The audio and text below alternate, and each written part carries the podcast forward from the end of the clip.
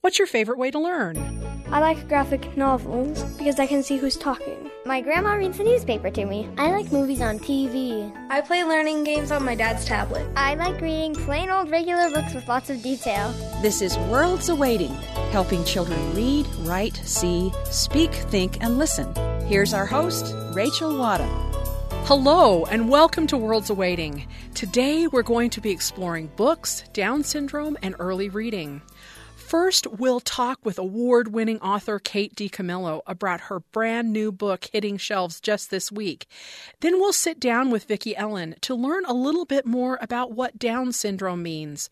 Our last interview will be with Lisa Cohen, and we'll talk about how to help our children get ready to read. Before we leave you, we'll step around the librarian's table to talk with librarians around Utah about reading, children, and life.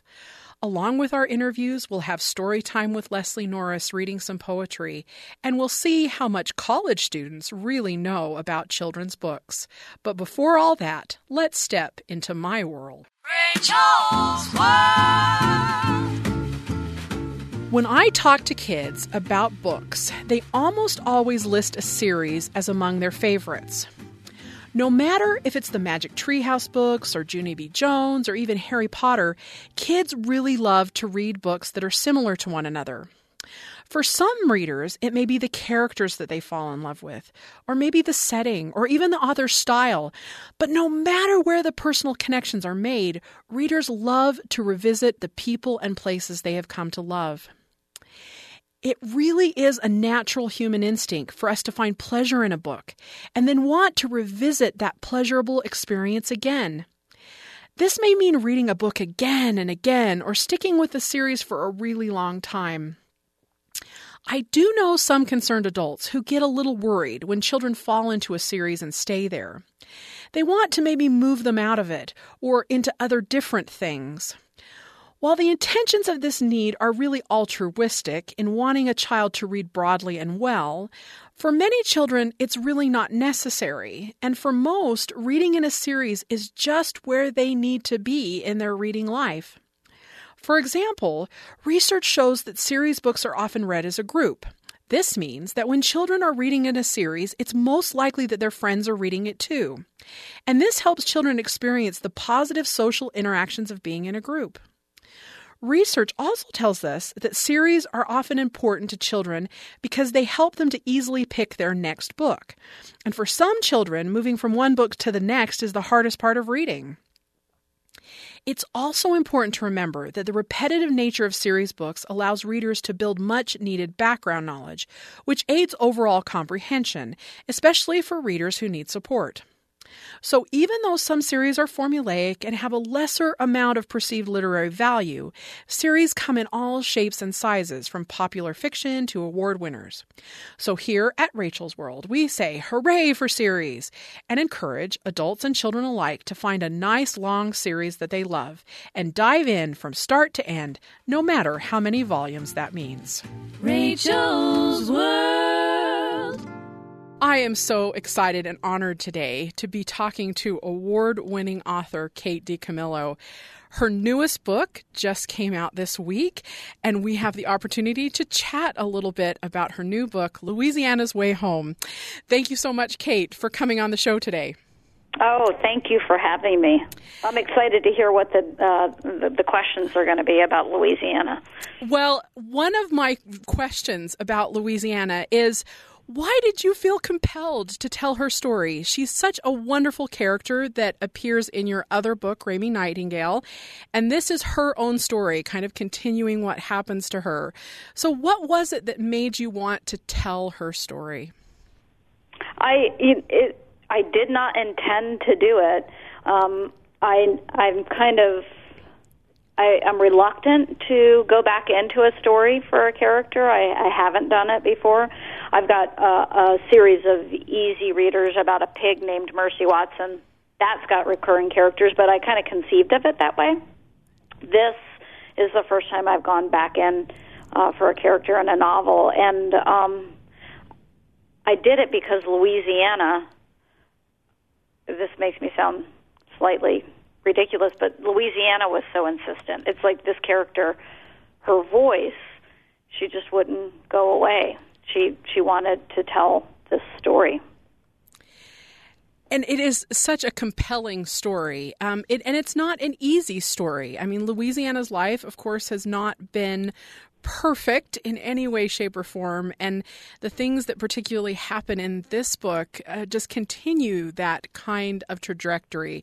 So, why do you think it's important to even tell these stories for these kinds of characters that, that may not have these kinds of perfect lives? That we want to explore explore some of the kinds of negatives to see where we come out on the happiness and the hope on the other end.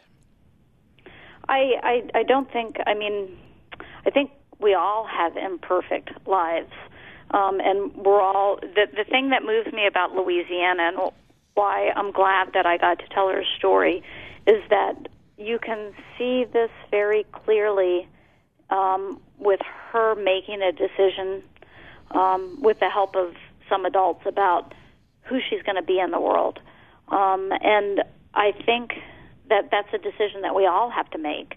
And I think the books um, for kids and for adults help us clarify some of those questions that we're all asking our, ourselves and help us uh, find the answers for ourselves. And so I think it's it's important for all books, but particularly for children, where you're you're you're really in the process of figuring out who you are, um, and uh, lots of the world is a really difficult place. It is a beautiful place and it's also a difficult place and terrible things are going to happen and wonderful things are going to happen and i think we need stories that reflect that I, I couldn't agree more. I, I think that that's a wonderful aspect of your work, and that you take the good and the bad and, and show the great joy and hope that can come through that.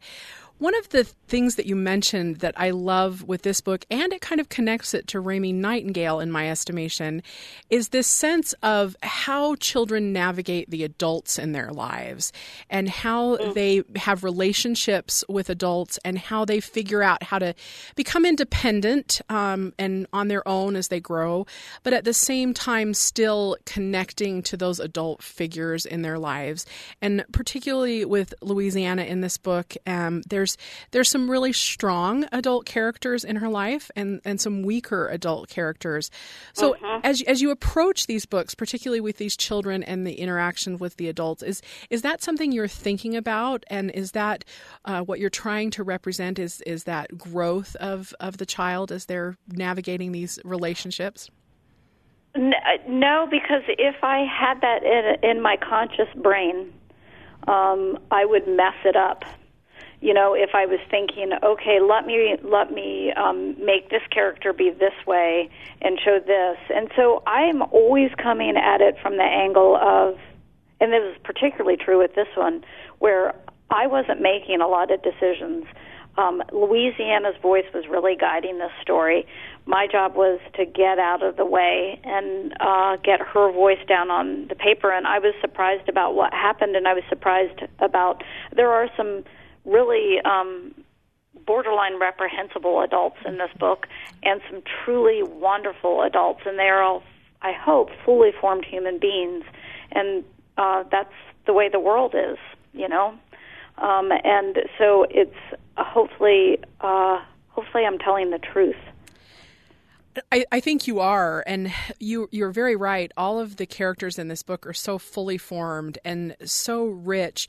I must say, when I was reading it, um, I, I, I had a, a, lovely little giggle at one particular part when uh, Louisiana goes into the church. Um, there's a character by the name of Miss Lulu who is there playing the organ, and and my one my one uh, the one little paragraph I just had this wonderful laugh out loud. Louisiana says also Miss Lulu was eating a caramel while she played the organ. I could smell it. It was not at all professional to eat a caramel and play the organ at the same time, and I. Oh, Kate, I just I had a beautiful, lovely little laugh because I'm an organist. and I just that that is it professional? it is not professional to eat a caramel and play the organ at the same time.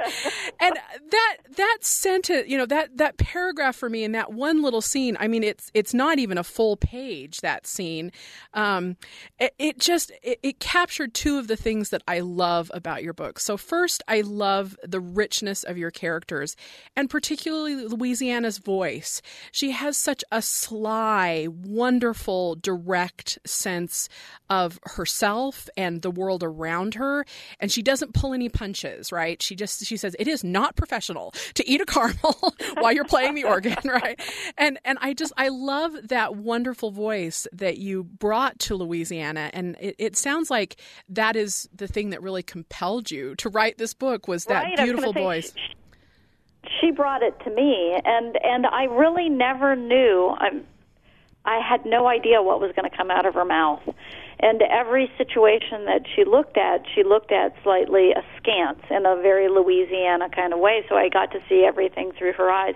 She cannot get the name of the church straight. I was talking to somebody the other day about it. It's like, what was the name of that church? Is it Good Shepherd? I don't know because she calls it the Tiny Shepherd, the Little Shepherd, the Lost Shepherd Church. She's always there's a very Louisiana is just she's looking at the world slightly askew, but she is a survivor, mm-hmm. and um, and she also sees the world around her and sees the people very clearly. She knows who it's good, who she can trust. She's you know she sees people very clearly, and she chooses the right people to trust that really just makes her character stand out to me. And I, I love that voice. And I, I, think all readers should read this book just just to experience louisiana's beautiful voice.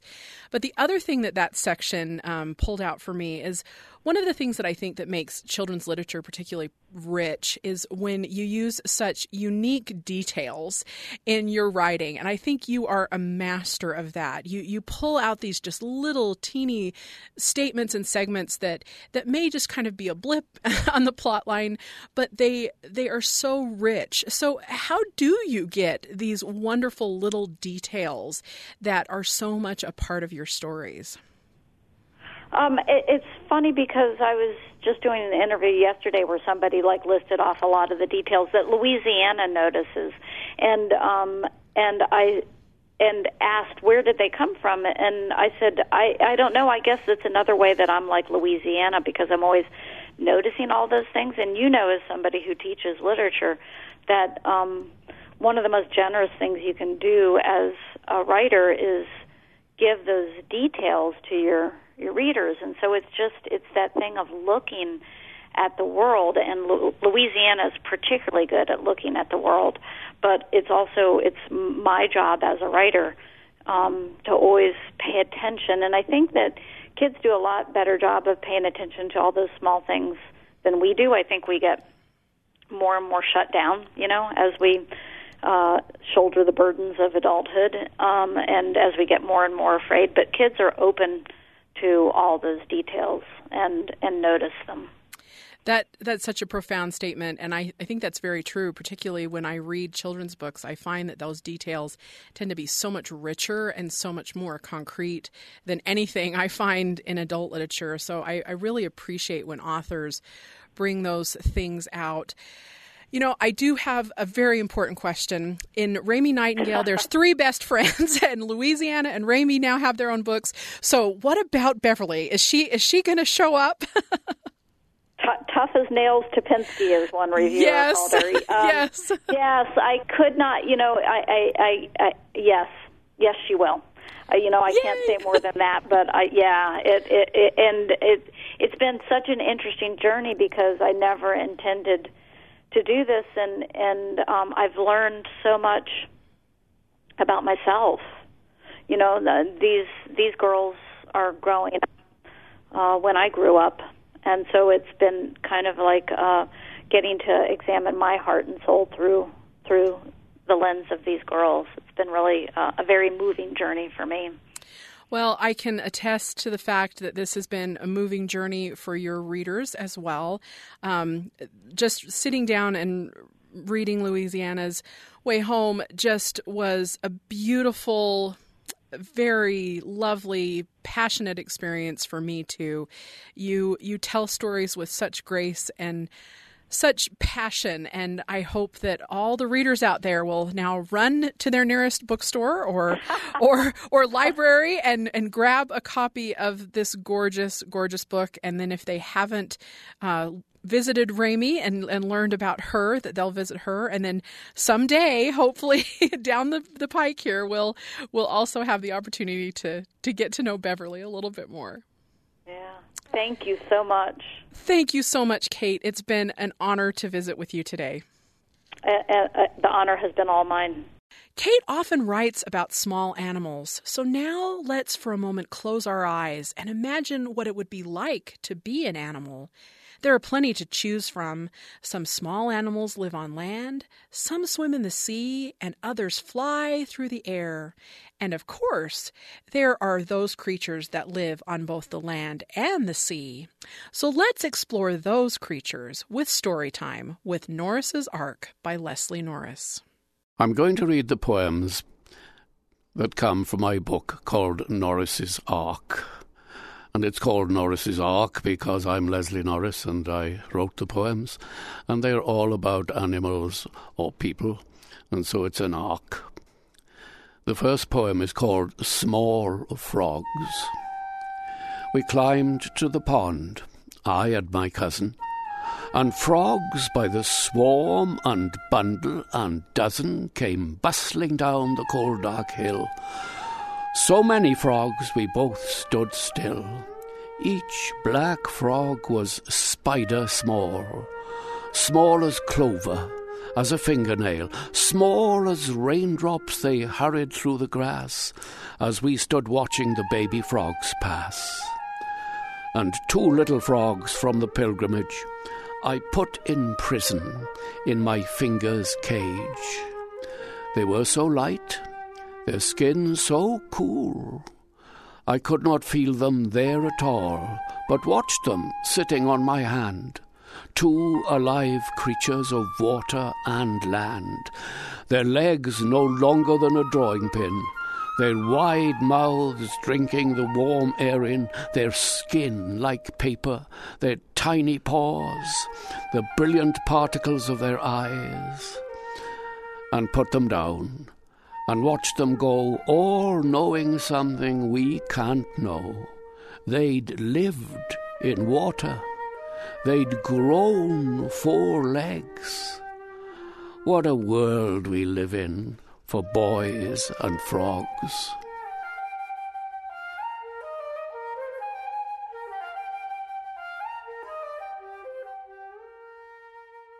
And now this is a poem about an animal which both swims and walks.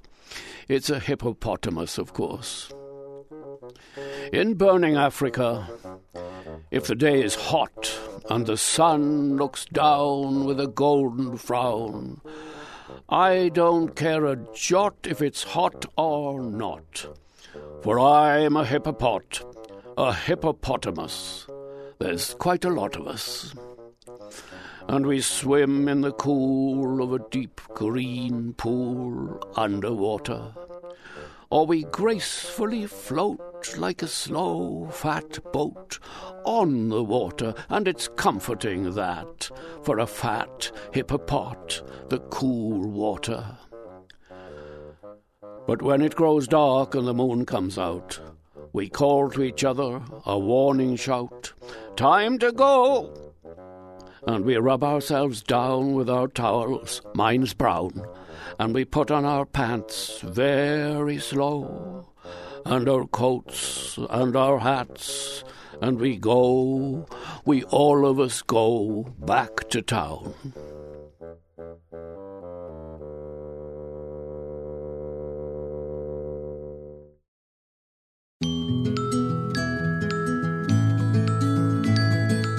Every child is unique, worthwhile, and important. They have likes, dislikes, strengths in certain areas, and weaknesses in others. One of our jobs as educators and parents is to help every child to succeed. In order to help them succeed, we must understand them. So today, I have the privilege of talking with Vicki Ellen. Vicki is an author and the founder of the Wonderwood Academy, a school for children with Down syndrome. Welcome to the studio, Vicki. Thank you. Vicki, you have a most marvelous perspective to bring to our show today. You work with students with Down syndrome, and I think that that is such a wonderful joy and expression for you to have to help our listening audience understand where you're coming from and to better understand what these students and children with Down syndrome are dealing with. So, to start with, explain to us a little bit about what is Down syndrome. Well, Down syndrome is, of course, a genetic disorder, and it results in having an extra 21st chromosome, and that affects every cell in the body, there, from their muscles to their eyes.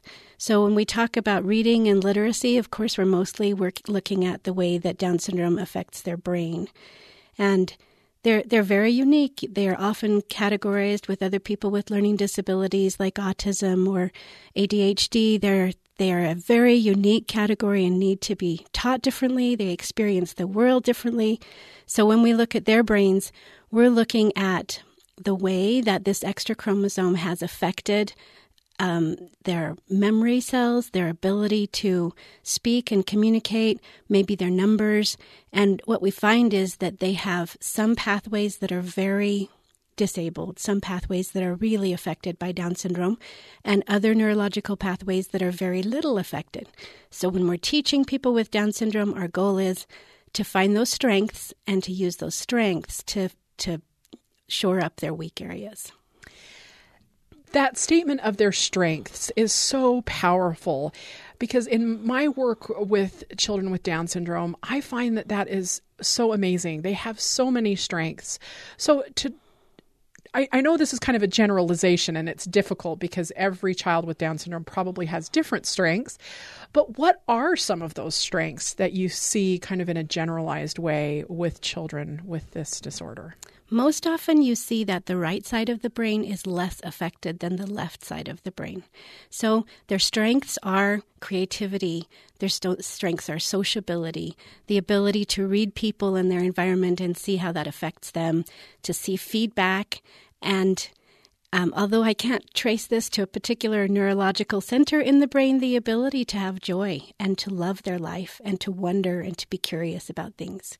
So, when you teach people with Down syndrome, you're looking for ways to be exciting, to look at colors, to look at music and rhythm and patterns, and wake up that child that wants to be filled with wonder at everything around them.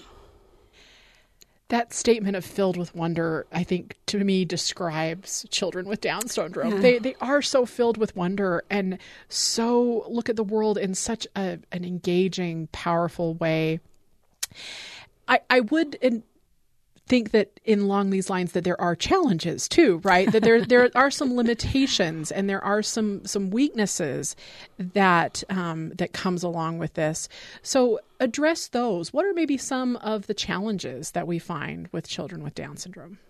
Well, most often their their abilities in math are the most affected. So anything over on that left side of the brain, analytical thinking, looking into the future, understanding abstract concepts, those are all weaknesses. Speech language centers are very affected, and that's always a weakness. In fact, in my opinion, that's the most important weakness that they have because that is their barrier um, that stands between them and all of their cap- capability. So we often underestimate people with Down syndrome because they can't express how much they know and they're not motivated by the same um, reasons to express that. So it comes out in odd ways. They may know a great deal about cell membranes, but you will think they understand very little because they answer in one or two word sentences or because they just don't happen to feel like talking about it. So their biggest weakness is expressive language. And that's what often keeps them from progressing and keeps them from showing their capability. Language, particularly spoken language, I think is critical to how we interact with the world. So having that barrier can can be a big challenge. And it probably is a big challenge for those of us who are expecting the child to express themselves in that way. So, as parents and teachers, what can we do to to better understand that challenge and and help us to engage in a better way with students with Down syndrome? And then particularly, how can we help our children better understand the the concept of of how to interact, particularly around the language deficits that you're talking about with a with a, another child with Down syndrome? I think the biggest connection is that children with Down syndrome are so sociable. And their motivators, the things that make them happy, are having a connection with you. It's not so much what we say to each other that affects them, it's how we feel about each other and our facial expressions, and that we're all having fun together and that we all think this bug is interesting together. And really if you're if you're talking about literacy, that's the biggest thing to think about too, is that for reading and for other kinds of communication, the social connection is what is at the foundation of the most motivation there. So if I were a parent wanting my child, and I am a parent of a, of a daughter with Down syndrome, and if I want her to love to read or love to talk or love to learn about science, it's got to be social. She's not going to be doing it by herself on the couch. She's going to be sitting next to me or playing with her friend next door or in some way connecting with a person because that's what gives it meaning for her particularly for interactions with other children, I think that's a wonderful benefit then that this social interaction is kind of at the core of what is most loved here.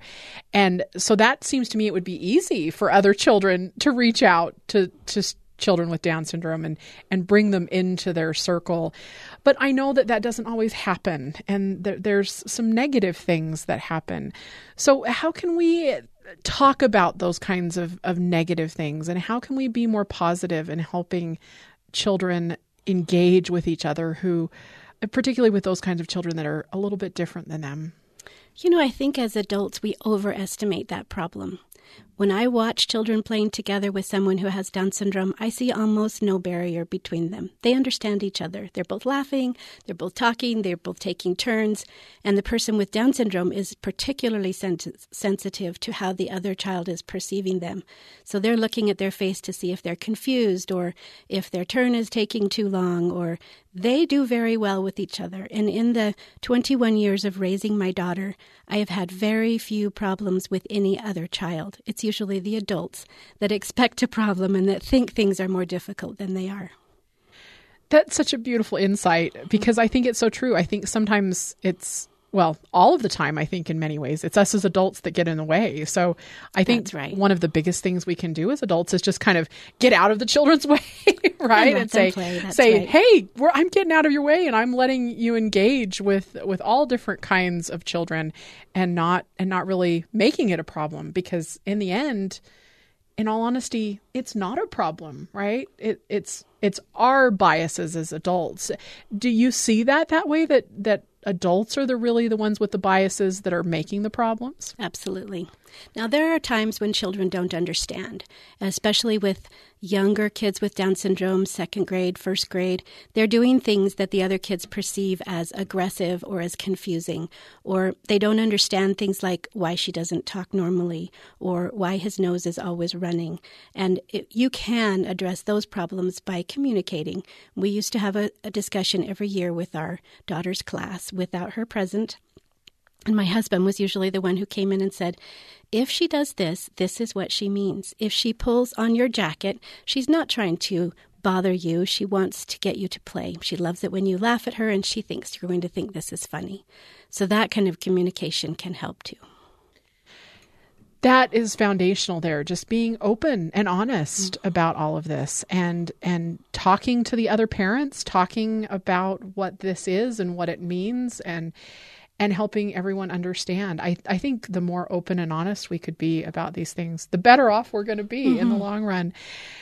As we close up this wonderful conversation with these beautiful insights that you're giving us to help us delve deeper into Down syndrome, what is the one thing that you wish the adults out there would know about Down syndrome to help us kind of improve our perceptions or maybe improve how we interrelate with individuals with Down syndrome? I think it's understanding the power of peers in their learning. We have a strong relationship with them because they're our child and we love them and we feel like no one else out there could love them as much as we do. And they learn because they want to please us and they love us and they're excited by what we're excited about, but we underestimate how much the friends around them are their role models, how much they love to imitate and want to be like everyone else. So instead of sheltering our children, we need to have them out there mixing with everyone else who is there, who shares their fascinations. Vicki, thank you so much for your honesty and the beauty that you express with this topic. I appreciate the knowledge and experience as as a mother with a daughter with Down syndrome that you bring to the table and help us as adults understand a broader world. Thank you so much. Thank you. Vicki Ellen is an author and a founder of the Wonderwood Academy. Next, we sent our producer Cole Wissinger onto BYU campus to ask the students trivia questions about children's books. Let's take a listen. All right, I'm just sitting on the campus of BYU right outside the library asking some of the students that come and go some trivia questions about children's books. Here we go. In The Adventures of Winnie the Pooh, one of the characters' names is Kanga, and she has a son named. Tigger? Question mark? I don't know. Kanga, Kanga is a kangaroo, and her little son that lives in her pouch, his oh, name is. Pig. Would it be Piglet? Am I? That's a pig. Piglet's a pig. Tigger's a tiger. Roo. Roo. Roo. Is that right? Yeah. Yeah. Like kangaroo. Roo. Very good. Right off the bat. Got it. Okay. I'm smart. Next. Um, Dr. Seuss has written quite a few books, but one of his books contains only 50 unique words. Do you have a guess as to which one it would be? Hop on pop. One fish, two fish, red fish, blue fish. It's a good guess because he uses fish a lot, right? Oh, the places you'll go. That's a good one. Horton Hears a Who? Green eggs and ham. Green eggs and ham? I do not like green eggs and ham. It is. yep. Nancy Drew had quite a popular children's detective series going on for a while. Do you have any guesses as to how many books were in the Nancy Drew series? 13. 17. 30? 32. Um, 32. I think I've had someone else guess 32. 50? I don't know. 53. That's a random number. 73. I'm gonna go with 125. There's 175. Oh gosh, that's a lot of books. I don't think I've read 175 books. Yeah, it actually it ran from 1930 to 2003. And then finally, if you give a mouse a cookie, what might he ask for next? Milk? He'll ask for milk. A glass of milk? I don't know. Better give him some milk, and then a whole bunch of other crazy stuff happens too. Is it a glass of milk? Yep. Very good.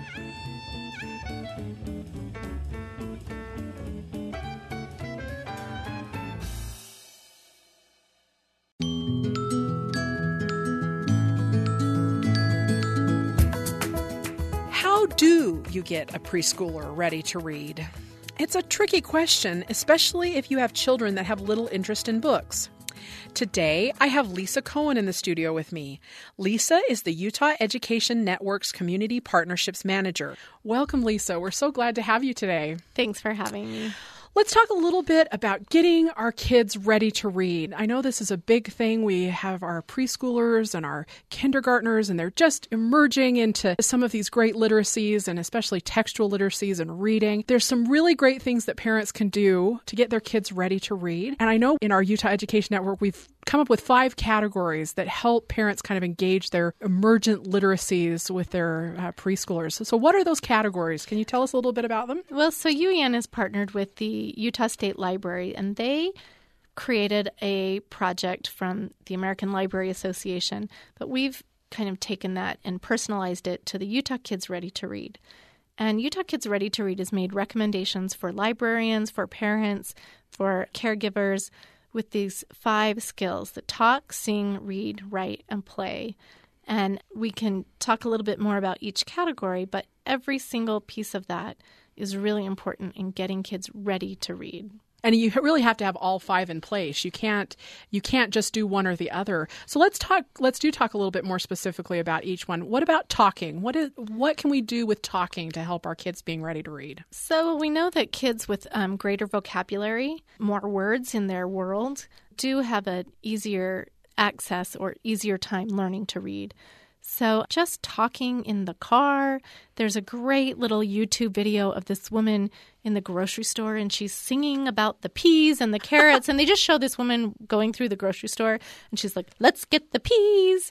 And people are looking at her like she's crazy. And then they show that she's talking to her child while Yeah. they're grocery shopping.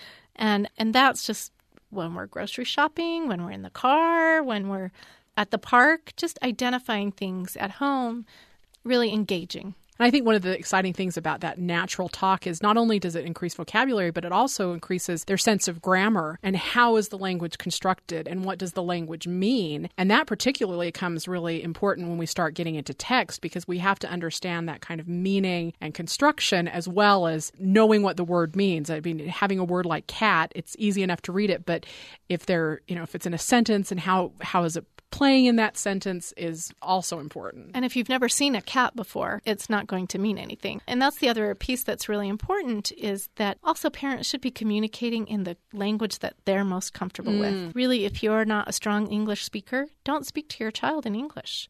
Children are amazing and they're adaptable, and parents should not only be talking in their native language, but reading in their native language Mm, to their point. child so that they're comfortable. That helps build those skills. Really important. I, I think that's an interesting thing because when you talk about comfort, that's really important. But when we talk about singing as one of these categories, not everybody is comfortable singing. So how do we engage with that with that element of being ready to read? I am most definitely one of those people who is not comfortable singing, even in front of my own children. And you can pick up on them. I was beyond embarrassed that my kids, we were on a big road trip the other day, and I thought, oh my gosh, what have I done? Most parents, most families sing in the car.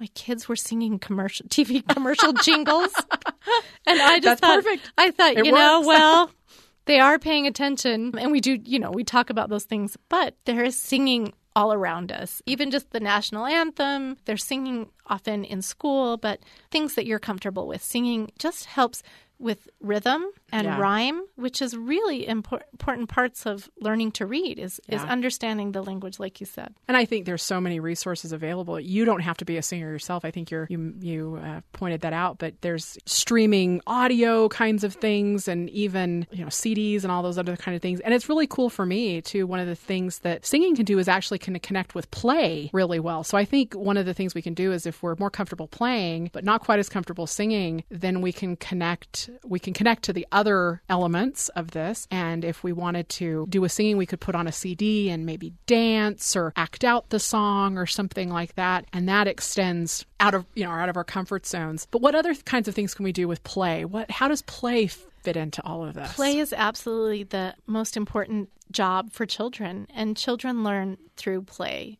constantly. They're talking through their play, they're using their imagination. Play is really important. So, not to prescribe it. Again, I'm not an expert, but to let kids explore and even use the computer, use the internet, use the cell phone or the iPad to let them play. There's lots of painting and mm, creating yeah.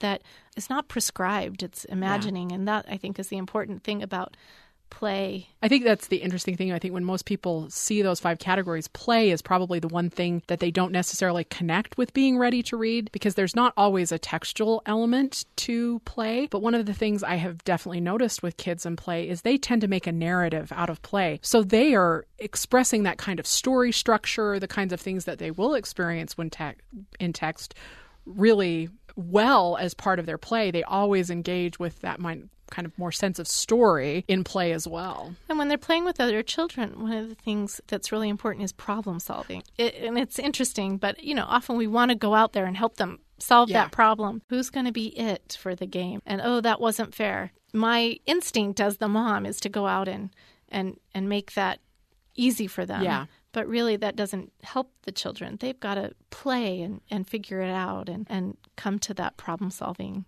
on their own. And And they do. They do Yeah. just fine. Well, and problem solving is a really important aspect of of literacies in general, especially when we talk about some of the more new literacies and digital literacies. Being able to problem solve in those kinds of environments is key to being a literate adult. And thinking critically, Mhm. right? That's Yeah. one of the other things that we don't think about. Play offers children the opportunity to think critically and to make decisions. And having that ability to make decisions is really important. Yeah.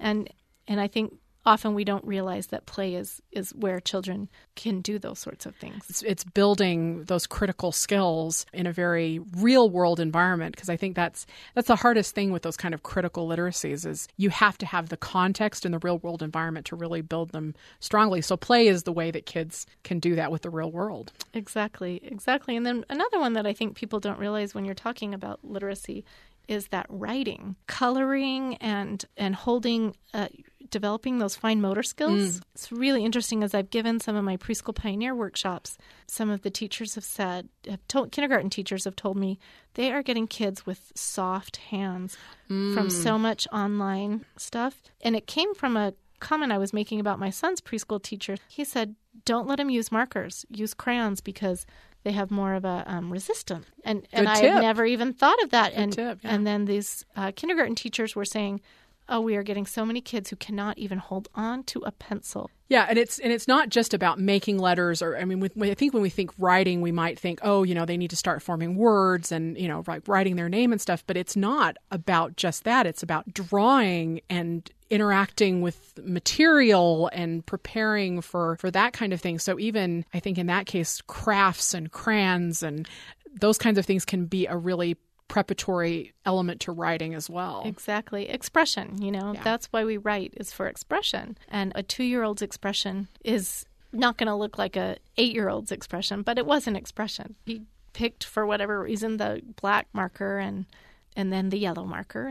And I think that's also, again, connecting these five things. For me, one of the things I love about this kind of writing thing is also connecting it with talk. So if your child draws a picture, then you start talking about it. What is this in this picture? You know, why did you pick the black? Or why did you put that here? Or what does this represent? Or, you know, if, if you could change this, what would you do? And I think that that, again, builds some of those critical literacies as well, because they're analyzing their own expression, but they're also able to talk and write at the same time. Exactly, and we there's even this some great stuff on the web. There's um, it's called Storybird, Oh, and it wonderful, has these yeah. wonderful pictures, and it's a great way to use pictures. It's just a picture, but for a parent and child to engage and say, "Well, what do you think is happening here?" and even the parent could write and Definitely. model, you know, what the child is saying, whether they're typing or or handwriting something, Yeah. the story, and then you could create that together. Even even if you did a PowerPoint together Yeah. Give the child some ownership and, and have Yeah. that interaction. And everybody's growing and learning and creating. And that's a great point about modeling that really connects to reading because I think, especially when we talk about reading itself at this age level, that modeling is probably the key to this. Reading aloud and other things that model that behavior is is that reading key at this age. Absolutely absolutely. Making sure that you know when you're asking your child to go pick out your book that you're able to say because i'm going to go read my book when they're at that independent level to be modeling having your own book too I think uh, the research clearly shows that one of the most, the highest indicators of school success is having parents who read. And it's not necessarily read to the children, but it is parents who are readers. And that doesn't mean, when I say parents who read, it, that doesn't mean reading fiction. It means reading newspapers. It means reading magazines. It means reading websites. It means It's even reading as Yeah, you're driving in the exactly. car and reading the signs. You know, just taking the time to to play while you're doing that kind of interaction. modeling that behavior I think is so important. And and there's also something too about that connectedness too. I think for me reading aloud uh, to a child is also about the bonding experience that happens when you connect with each other. And the nice thing about all of these elements that we've been talking about it is about bonding. It's about engaging and interacting with your child in a very fundamental way Well, and I think one of the things too is that parents also need to remember that the library is there. Mm, Story time offers Yes. all of these, you know, you talk, sing, read. Maybe well, you do probably stuff with your hands because Yeah. there's interaction. Yeah. It's talk, sing, read, write, and play at All story there. time. Yeah. and it's all free and it's always age appropriate. So that's one of the things that I think is important for communities to remember is to make sure that people know about the libraries are there. Yeah. not everybody has access to books. I think that's so true that in any community, no matter what community in, there's going to be those resources. There's going to be a library. There's going to be an early childhood center of some type that you might be able to connect with that will that will really help you engage your children, especially in the in the places you don't feel quite so comfortable with or access resources you don't have. Yeah. Exactly. And I'm just going to push one little plug. If anybody out there is listening, you want to go to the Utah Kids Ready to Read.org website. We have a little web search where you can go, you just fill out a little survey, engage with your kids, and we'll send you a free book. Very cool. Because I think it's important for us to find those community resources that can help us. And, you know, for Utah, we've got some great ones here. But if you don't have, can't get the access to the ones we need here in Utah, there's great. Just check out your community because I'm sure they'll, you'll find some there as well. Exactly. Well, thank you so much, Lisa, for your time today. It's been wonderful talking to you. Thank you. Thanks so much. Lisa Cohen is the Community Partnerships Manager of the Utah Education Network. Now, before I leave you, I'm going to step around the librarian's table with other librarians from around Utah to talk about books, children, and life in the library. Today, we're joined by Megan, one of my students here at the BYU Library, and we're going to talk a little bit about young adult literature.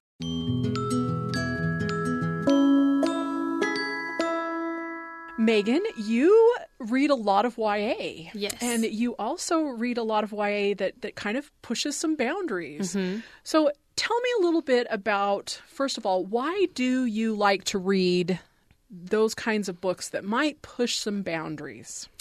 I think the appeal of those books for me is just that they're they're more unique and different than some of the other traditional YA stories that have the same plot line, the same kind of characters. You can predict them really easily. Um, but some of the boundary pushing ones really, I don't know, take you on a different journey, a different story. A lot of stories, especially that haven't been told before. Um, some of the boundaries that are being pushed right now are things with like sexuality and gender identity, and those are really interesting to me um, in YA books because those haven't been told before, and I personally haven't been exposed to them a lot before reading all those YA books. So I think um, they're just interesting because they're different and they're telling a new story that hasn't been told before. You know, I think YA gets a reputation for being clean reads, right? Mhm. Because I it it doesn't push the boundaries as far as adult fiction. Even even when it does push the boundaries, it, it doesn't push it as far. Yeah, there's a a line. Yeah, there there is a line. I think I think that's a good way to put it. That there's there's a line where what you know what's not quite appropriate, and sometimes YA does cross does cross It my personal line, Yeah. um, and sometimes it crosses a line that I'm like, okay, this is just a line that should not exist in any kind of genre. But that's one of the things that is really interesting to me about YA today is even though there is this line, it's actually getting farther and farther away from where I think most people would consider to be those, you know, purely clean reads. Hmm, yeah. And so YA is becoming more adult in Yeah. many ways, which is cool, but disconcerting at the same time in some ways because there are certain things, I guess, for particularly younger children or younger teens we wouldn't want to expose them to. So, how would you answer a critic like that that says, "Oh, you know, YA is so dark," or "YA is, you know, pushing these boundaries way too far," and you know, we're going to corrupt our teens by having Oh. them read these books? What I mean, what would you say to somebody that said that? Um, I mean, I think I would say that the world now has a lot of problems that teenagers have to face that they haven't had to before. Um, things like violence at schools and rising mental illness among teens, just all of these things that are dark in our world. And so when their books are darker, teens can relate to a lot of those issues, even if they're not, you know, exactly the same exact issue that they're facing in real life. I mean, they still have so many more problems than I think adults realize that teenagers have to face. And so when they see these characters in YA that are facing really deep situations or dark circumstances, they can relate to that since their world is getting darker with them. Yeah. And I think there's kind of a balance there for me too in two ways. First, because teens are facing these, right? Right. And I think particularly teens that maybe aren't directly facing these need to develop empathy. And I, I think when you yeah. when you said that when you said you read these things because you haven't experienced them, is that why you read these types of things too Yeah. to kind of gain the empathy for people with experiences different than your own? Yeah, I want to understand what they go through and what's hard for them, um, especially since I, you know, my growing up teen years weren't all that exciting, weren't all that dramatic. Nothing terrible really happened to me. So I, I do read those kinds of books in part to understand teenagers, especially since I want to be a teacher to teenagers. I want to know what some of them go through since I haven't experienced that myself. Yeah. And I think then on the corollary, the second thing is that if you are going through things like that, it can be therapeutic in many Right. ways to have someone who is in a story that is facing the same kinds of things that you are or similar situations to Yeah. you and then that makes it so you know you don't feel quite so alone Mhm. that you know I'm the only one on the planet that has this idea or this focus right Yeah, they can find that acceptance, understanding. yeah, I, and I think I think that that's tricky though because a lot of parents will say, "Well, I don't want my teens reading that. You know, it's too dark. It's it, it's going a place where I I don't want them to go." Or they believe that if a teen reads about something like that, they're actually going to emulate it. Mhm, they're gonna or copy They're going to Yeah, copy it. Yeah, exactly. Yeah. So, I mean, what would you say to those kinds those kinds of critics where they say, "Oh yeah, if, if they read that, they're going to actually go out there and do that." Right. I think that's not true at all. Um, first off, um, I think that, you know, most people don't read books and then think I want to be exactly like this character, exactly like this person, do exactly what they do. Um, but I think something that parents can do to kind of help with that if they are worried about that um, is to be interested in what their kids are reading, to maybe read up on reviews of them or read the books with their kids themselves um, so that when things happen in the books, they can talk about it and they can have an open conversation with their teenagers or kids or whoever about what's going on in the books and how they feel about it, how they respond to it, um, to have that open communication. that that to me is like key to all of this because I think a lot of people think, oh, they're going to read this and then it's just going to be an isolated thing where they're just going to experience it themselves. But Mhm. that conversation, that dialogue, you know, that type of thing can help process some of these ideas and figure out kind of where you lie. I mean, I know when I was growing up, I read a lot of things that were kind of outside of my moral standard. Um, for myself, but then I would go to my parents and I'd say, "Hey, you know, I want to talk about this." And they would say, "You know, th- this is not something that we would do or not something that we believe, but there are other people that believe differently and that act differently and, you know, that's okay for them, but this is the way we do it." You know, and I was able to have that kind of balance with what I read. Yeah, I think that parents want to have these kinds of conversations with their kids about deep topics like like death and sexuality and all these things going on, um, but they don't always know how to start those conversations. But books can be a great way for that to happen. That's how I had some conversations with my parents, especially with I read The Giver. Oh, by yeah, Lois Lowry, yeah. and that was like some of my first exposure to like death of children that little kids and babies can die and it like ruined me a little bit when I was reading it. I love but when. I talked to my mom about it, we were able to have a really good conversation and it was really good for me to have that with her. So this can be a great way for parents to have those conversations with their kids. Well, and to have them in a safe environment too, Yes. right? Because you know, if if you had encountered a death of a baby, kind of in real life, that probably would have been tons more dramatic, Right. Than in the story. And then now, when you see that happening, or you know, as you get to be an adult, and Mhm. maybe some of your friends have lost babies, or these types of things, you have again that empathy, that Yeah. understanding of those experiences. So that's really cool. It's been wonderful to talk to everyone on our show today. First, we spoke with author Kate DiCamillo about her brand new book.